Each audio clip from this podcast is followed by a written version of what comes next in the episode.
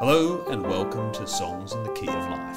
I'm Al Reed, and each episode I'll spend time with a different person, any person from anywhere, to find out what are their top five songs of all time and why have they chosen them. For the very first episode, I'm delighted to be joined by Mark, actor, teacher, builder, stuntman, writer, and friend, among many other attributes. Mark, welcome. Hi Al, how are you going? I'm very well. Uh, how are you feeling about this selection?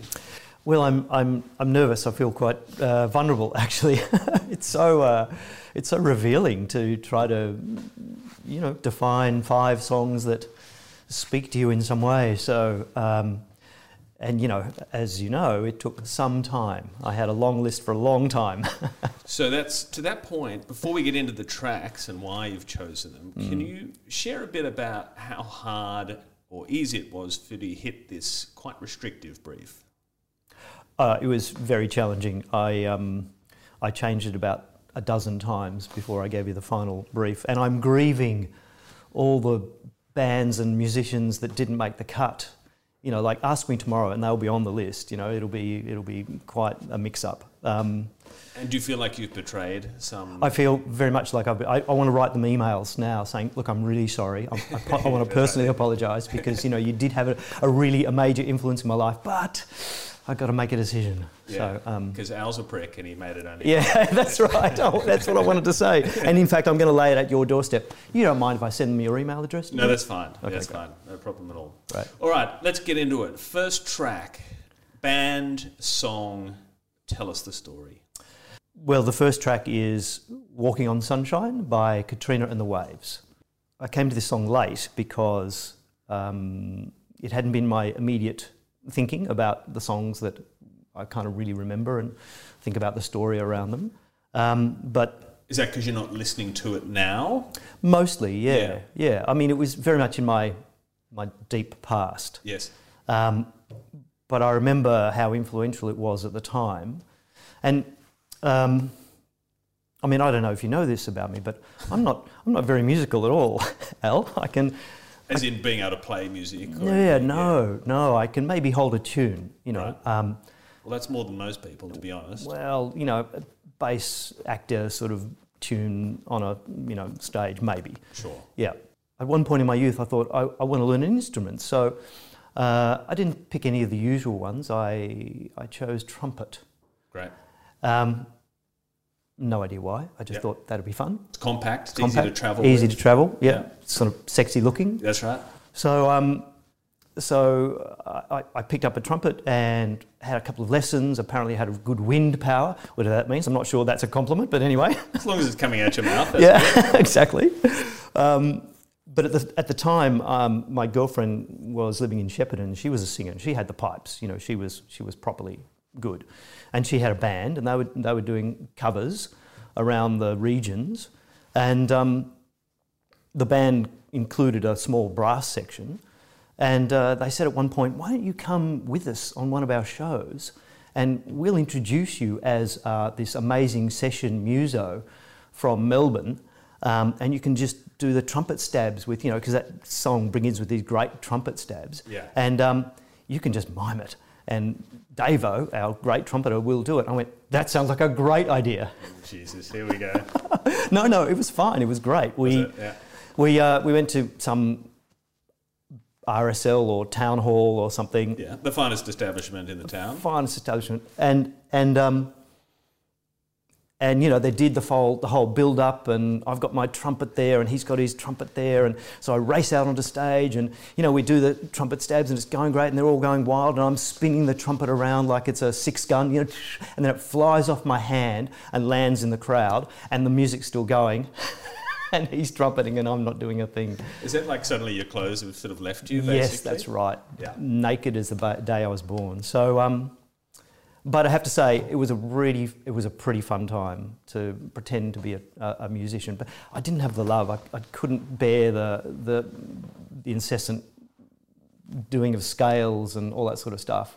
You need to have that patience and yeah. dedication. Repetition. Yeah. Yeah. And there's usually, I think, with, with musical instruments, there's a, uh, a barrier. You're like, it's not going to work. It's not happening. It's not happening. And, and you have to push through that barrier. And then people go, oh, I sort of think I can do this now. But if you don't get to that barrier, then Yeah. forget about it. I actually think also, and this is quite revealing, I think it was my vanity that got to me because every great trumpet that I saw had that weird thing in the front of their lips, that little, that little kind of Right, yeah. warty thing. Like, Blowing a lot for a yeah, blowing a lot. I went, nah, I don't want that. so that was it. That was the end of my trumpeting career. And is that why this song? Just because of that moment and that that that pretending to be the the guy? It was such a pinnacle of, of that time with that girl and that whole environment, that Yeah. part of my um, uh, development as a person, I guess, and, and trying to figure out who I was and um, feeling like, wow, this is great, except there's no way I can claim it because I, I don't have the, the chops to be a proper musician. But I, get I got the vibe because I'd already been an actor, I'd already been on stage, and I got the, got the buzz from that. Yes, yeah. Um, but and I was happy to put in all the work as an actor, but not as a musician. I just couldn't do it. So that was the moment where I realised quite distinctly that I was never going to be a professional musician. Right. Yeah, Well, it's nice to be able to kind of clear that out of the schedule and just focus on the things that you are going to be. yeah, that's right. Otherwise, it gets too busy. Yeah, It's interesting because it was a 1985 track. It's it's been in a thousand movie soundtracks, so it's still got longevity. It was in The Secret of My Success, uh, the Sun, American Psycho. It's in High Fidelity. yeah, uh, Scandal Makers and Moon, that kind of Oh, yeah. uh, kooky uh, sci-fi movie. Sam Rockwell. Sam Rockwell, great film. So it's it's actually taken uh, both was I guess present in its era and then become a thing to call back that era in- Yeah. in, later movies. So it's, it's still it's, I reckon it's still rotating pretty well on radio. Every time I hear it, I tell people that story. Do you? I, I pretended to do the, the trumpet stabs in this in this thing. Go, yeah, you idiot. Trumpet stabs remind me as well of um, you know like Wilson Pickett songs and those sort of soul you know uh, tracks where there's just a couple of stabs Yep. from the brass section. They maybe play eight notes in a whole track, but Yeah. they're sublime notes. Yeah, that's right. And I, I did a made a film clip once, and there was these trumpet stabs within the music and the choreography, and it was I focused on the on the valve, the fingering of the valves. You know, it was just great. It was like a really great moment of kind of going, oh yeah, right, that's why I did that. Yeah, yeah. I, I, actually, I'd say trumpet's pretty impressive. You do have three valves only, and the amount of notes that that the, the good ones get out of it's pretty impressive. yeah. And look, because I, I looked at a saxophone and went, man, that's a lot of notes and a lot of lot of valves and stuff. Stretching of fingers. Yeah, and I kind of went, nah, I'll just take three. Three's going to be fine. Very good. All right, so we're going to move on. Track two. Who, what is it, and tell me the story. Well, track two is Space Oddity uh, by David Bowie, of course. Um, and this is very much from my school days. Right. Um, and Which was where? uh, Salesian College, Chadstone, uh, secondary school. Chadstone in Melbourne. Yeah, Chadstone, in Melbourne. Um, uh, all boys school, pretty weird. Uh, and I was feeling quite like an alien in, in that whole vibe. Um, but I and I was listening to Bowie, and not many people were, not many people of my my gang at that time were listening to Bowie. Yep. Um, but when it came on, and that whole that that beginning with the guitar sound, kind of I went, "What is this?" And it was kind of it was sort of storytelling as well. He's a great storyteller in, in, It is in a that beautiful sort of way. story, this one. Yeah. Um, and I didn't even, at, because I was naive, I, I didn't even consider the, the ramifications uh, that I subsequently understand about his, uh, you know, um, drug taking and all the rest of it. At the time, I was just thinking, this is wild. This, this, this Major Tom. Who is this Major Tom? Yeah. Why have they let him go? Why have they let him go? And why does everybody want to know what shirt he wears? And what? Who is he? You know, and I, I didn't, I didn't make the literal connection between that and space exploration. I, I thought that was a furphy. I didn't, I didn't think it was that, that at all. You know, Bowie's a different kind of artist to that sort of thing. Um, but it just took me, and I would sing it, and I, I felt like I couldn't sing, but I would sing it at the top of my lungs, all, all the time, whenever it came on. And so I bought the album and I just played it and played it and played it and played it and played it. And subsequently, I kind of realised, yeah, there's something strange about the ethereal nature of someone being trapped in a tin can, you know, Yes. lost and separate, that I was kind of experiencing on a sort of a daily basis, is what it felt like to me. I Okay. felt like I was slightly alien from Yeah. the rest of the Yeah. crew. And um, it, it's quite sad, though that track, don't you reckon? It's melancholy. It's it is melancholy, but it's also very beautiful in that in that way. Uh, and so maybe there's a bit of teen angst in all of that. Oh, totally, mate. You know, the, there's a, a, total romanticism about it. You yeah. know, and I was, I was, I was there with him. I was there with him. You know, tell my wife I love her very much. Yes, she knows. You know, oh no, oh my God, it's terrible. how much? How much do you think? Uh, songs are sort of locked in at an early age, the most impressionable time, you know, probably in your teens and, and a bit in your 20s, that, that the top five are going to dominate this part of your life because that's so formative? Do you reckon that's the case? I reckon it's totally true because they're, it's, it's like they cleave to your viscera, you know, they, they cleave to your, the musculature of you as you're developing and then they they kind of calcify on there. You know, they become solid. But then your understanding of them changes, or it's what's happened for me. So now I listen to Space Oddity and I see a whole other different kind of variation to what it is.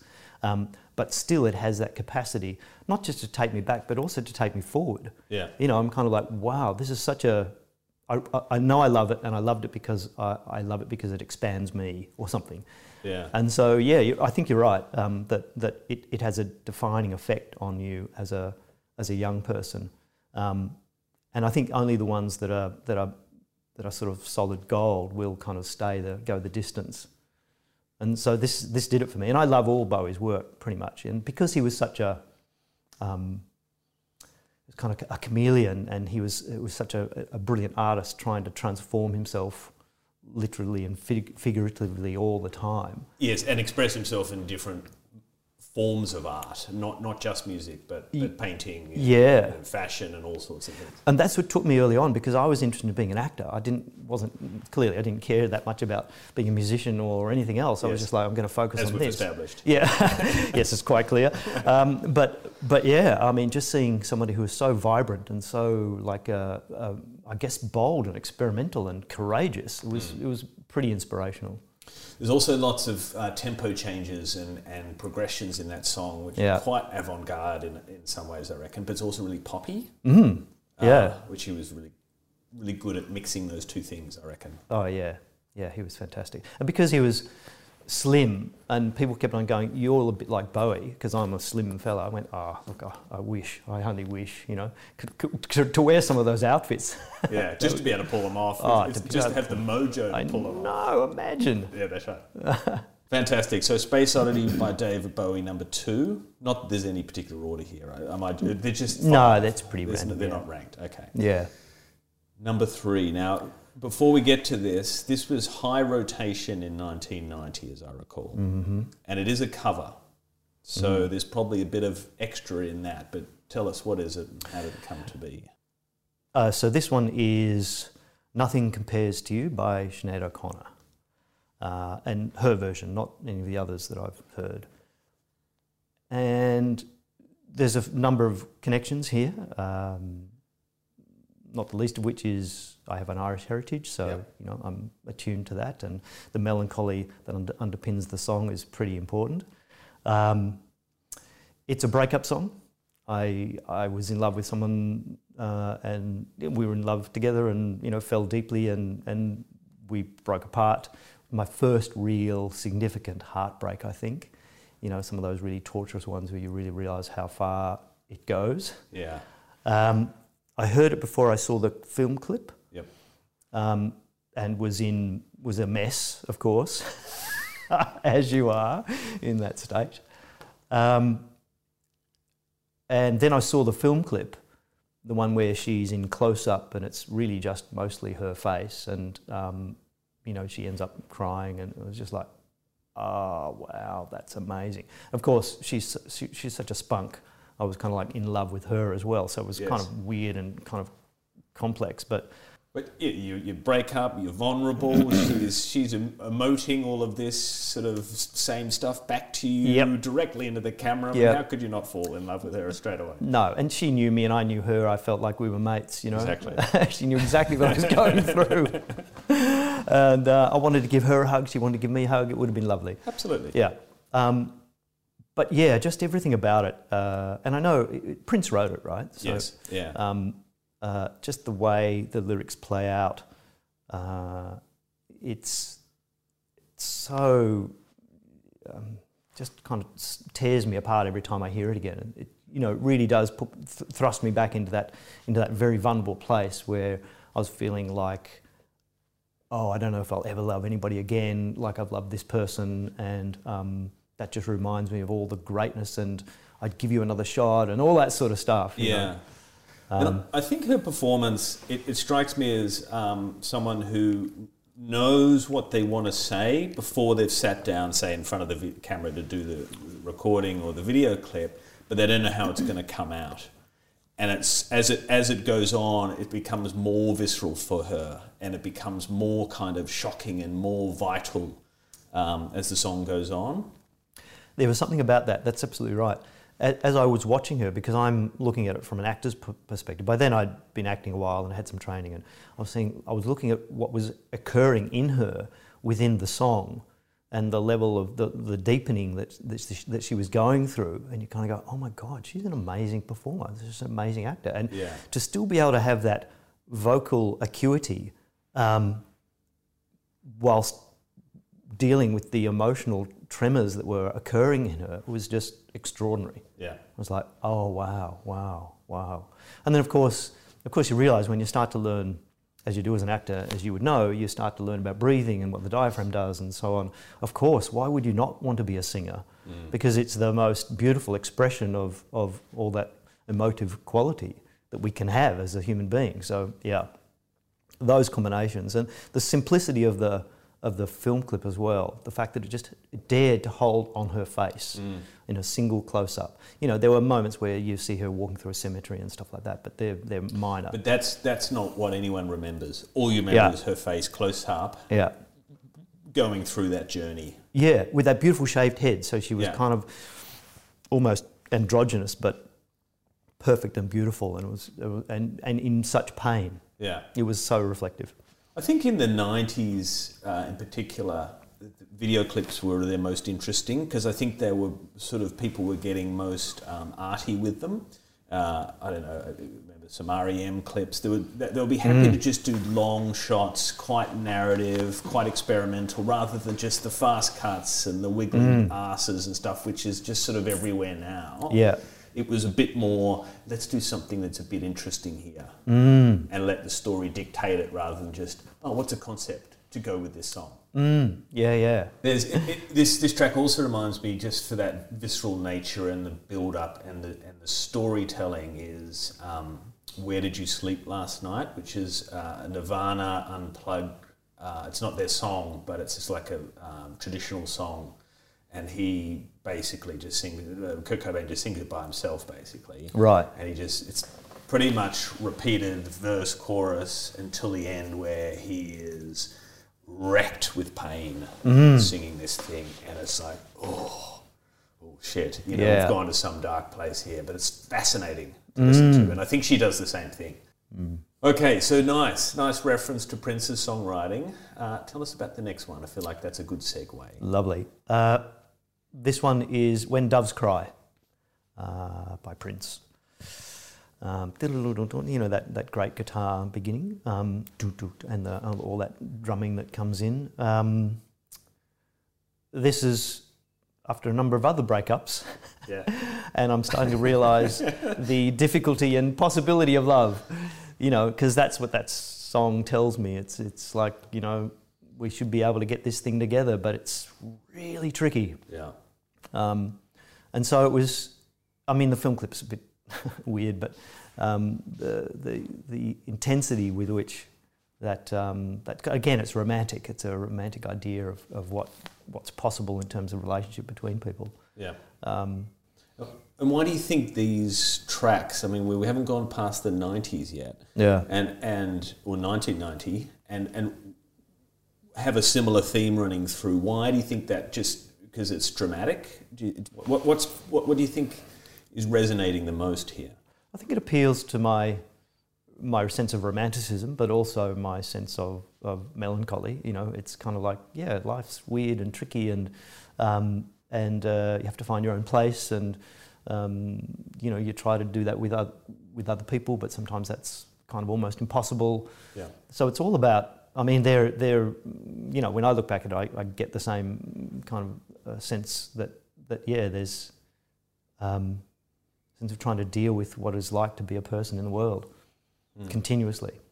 And what is that in relation to other people, and what is that when you're on your own, and, and so on. So when doves cry, it, um, and I mean, I saw the clip, and you know, there's that thing of him trying to separate his parents and, hi- and his own relationship, and the things that are passed down from parents to children, and so on. But uh, I guess it's that thing that I do still think about in terms of relationships in the world is they're so tricky, they're so um, uh, fragile and and delicate. and They're easily easily exploded. Mm. Um, and to be of good heart and to to to be generous and open is really tricky with each other. But it's the only essential thing that you can do to to make it work. You know. Yeah.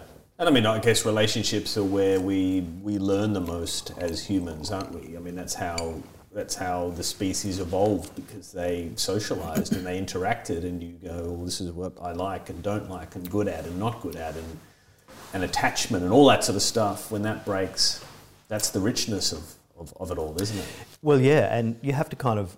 Well, I had to contend with all the um, all the stuff that I, that was going on. And I'm sure it's probably just normal human stuff, but but it's like there were there were whole periods of my life where I thought this is the way it could or should be, and I have to let some of that go to kind of go, no, this is this is what, how it is.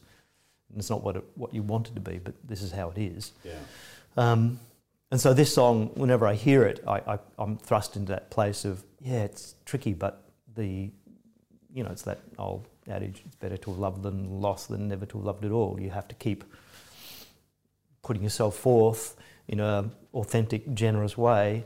Otherwise, you, you end up being a kind of a, living on an island, and that's probably not great for people. Absolutely. Final track I wasn't so familiar with. Mhm. Tell, tell me about this one. We've, we've moved up. We've we've we've leapt uh, decades. We're into 2014. Uh, tell me about this one. Um, I've got lots of questions, but let's kick it off with, with where this comes from. Okay. Um, yes, you're right. It's a big leap. It's uh, it's called Tilted. It's by Christine and the Queens, and um, when I was a kid coming out of Salesian College, I was so caught up in um, the the tightness of being a uh, um, a student with all boys, um, not sure how to deal with girls, uh, and I couldn't dance. Mm. And I don't know what it was, but there was uh, at one point I I went to some club, and there was a beat. There was just some. It was like, it was almost an Afro Celt beat that kind of had this low bass, and I kind of went. All of a sudden, it was like I couldn't stop myself. I hit the floor, and then it went from there. And so, and, and ever since that moment, I've danced all my life. You know, Right. like probably not very well, but you know, I Doesn't matter. I go hard. I love it. I'll, I'll spend hours on the dance floor. I've been to lots of music festivals, dancing, and dancing. So that's been a big part of my life, and it's surprising because there's usually I would have thought that I'd put more dance tracks on here, yeah. um, but not really. Um, but this one, and it's not your classic dance track, but No, it's a hybrid, isn't it? yeah, it's totally a hybrid, and it was introduced to me by um, a friend uh, called Gerard, who is a professional dancer, uh, performer, and he brought it to us one night. We were here just mucking about. He said, "Check this out," and it was a combination of the sound and the film clip, which is a very beautiful, simple film clip. Um, and then I got the lyrics, and I just couldn't stop myself. It was just like every time it comes on, it, it's it's a dance track for me. I have to move my body. Um, and she's an amazing um, French artist, um, kind of almost defying kind of proper um, categorization. She moves through genres a lot, and um, a brilliant, a brilliant um, um, singer, but also the choreography in the in the work is is really inspiring because they're literally on a tilted gimbaled stage, and it's very simply shot. But I mean, it, when I say that, it's not really simple, but it looks simple. It's kind clean and spare. Yeah. Um, and there were things where um, she's there with three dancers, uh, and they're all doing this beautiful, beautiful choreography. And every now and then, as the thing tilts, one or two of them would leap off the edge, and you could see them actually like they're leaping off into the air. And there was something about that from my history of being a stunt performer, having flown through the air and things. I thought, oh, that's great as well. Um, But isn't that also a metaphor for just taking a leap, like you said before? like totally you just that. gotta you just gotta ante up and play the game and be a part of it. It's totally that. It's totally that. And also, what it is is because um, part of the lyrics is, is about um, I'm okay. I'm in. I'm in the right place. You know, it's about sort of coming to terms with um, how you are within yourself, and all you other guys, you can just fuck off if you don't like um, if you don't like what, what what's going on here. You know, Yeah. I'm in my right place. Don't be a downer. You know, don't don't be a hater. Yeah. Um, So so it's natural that it's come later and it is of a later time because it, it's leaving behind a bit of that angst perhaps of, of the teenage or the early twenties Mm. and being more comfortable in celebrating who you are kind of thing. Yeah, and, and, and comfortable in my daggy dancing if that's what it, if that's what I'm doing. I'm I don't care. It's fine. I'm just Yeah. moving. You know. Um, Yeah. And so it was a it was a, when I when I discovered this track, um, it was like oh that's so satisfying. Um, and and you know I've heard some of her other work and stuff, but this this this track and this film clip in particular is what's really um, attractive. I just I, yeah I just love it. So it's it's high on my high on my list to to listen to. There is also something a little nostalgic about it. It isn't just pure dance and, and no kind of narrative is there. Like there's there's some there's there's oomph behind this. Yeah, there's story. There's total, totally a story, and um, it's this wonderful combination of the the quality of the of the choreography and the way it's shot, the film, the filming of it, Yeah. um, because it comes from a number of different perspectives. Sometimes you see within the the the, f- um, the floor that they're on, all of a sudden has a perspex top, and you're seeing from underneath, and they're standing on top of it. It's just so beautifully done. Uh, you like every moment of it, I'm I'm engaged With choreography with the camera as well as the dance. Yep, all of that, all of that. So um, yeah, it's it's yeah, it's one of my favourite pieces right now. Uh, so much so, um, uh, I, I've often been to um, you know the Golden Plains Festival.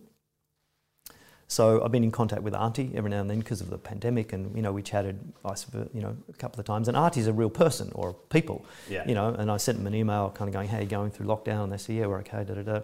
And I said at the end of my email, I said, "By the way, is there any possibility of getting Christine and the Queens on, on at the at the, the on- festival. at the festival?" And they came back going, "Oh my God, we love Christine and the Queens. Did you see her at the forum? We're going to definitely try." I said, "Oh great, no worries." And all of a sudden, I felt like, "Oh, I'm helping to um, put the put the put the, the, Put the lineup together." Yeah, bring the. How good would it be to have her out here to do that? Anyway, so Well, you, yeah. you got to make sure you get a ticket for that one. well, will absolutely big Nice. borrow and steal that one. Okay, so that's your top five. Going through them all and unpacking them, do you feel any differently? Are you happy with the selection? Uh, yeah, I'm happy with the selection. And what I realised, and I hadn't quite, I guess, got that until we started to discuss it, but there's clearly a trajectory Yeah. from, from start to finish in a way. Although I hadn't really thought about putting them in that order. But yeah, yeah, no, I'm, yeah, sure, I can, I can I'll support that. You'll stand by them. I'll stand by it. Man, thanks for sharing. And remember, Mark's Spotify playlist is on the episode notes of the show, so watch out for the next episode, dropping weekly. This has been Songs in the Key of Life. I'm Al Reed. Thanks for listening. So, Mark, um, what was the first album you ever bought? uh, as a teenager, uh, it's a 45. Yeah, You remember shit. those? Well, yeah, that's that's that's old. Um, it was it was Crocodile Rock by Elton John. Wow. Thanks for coming.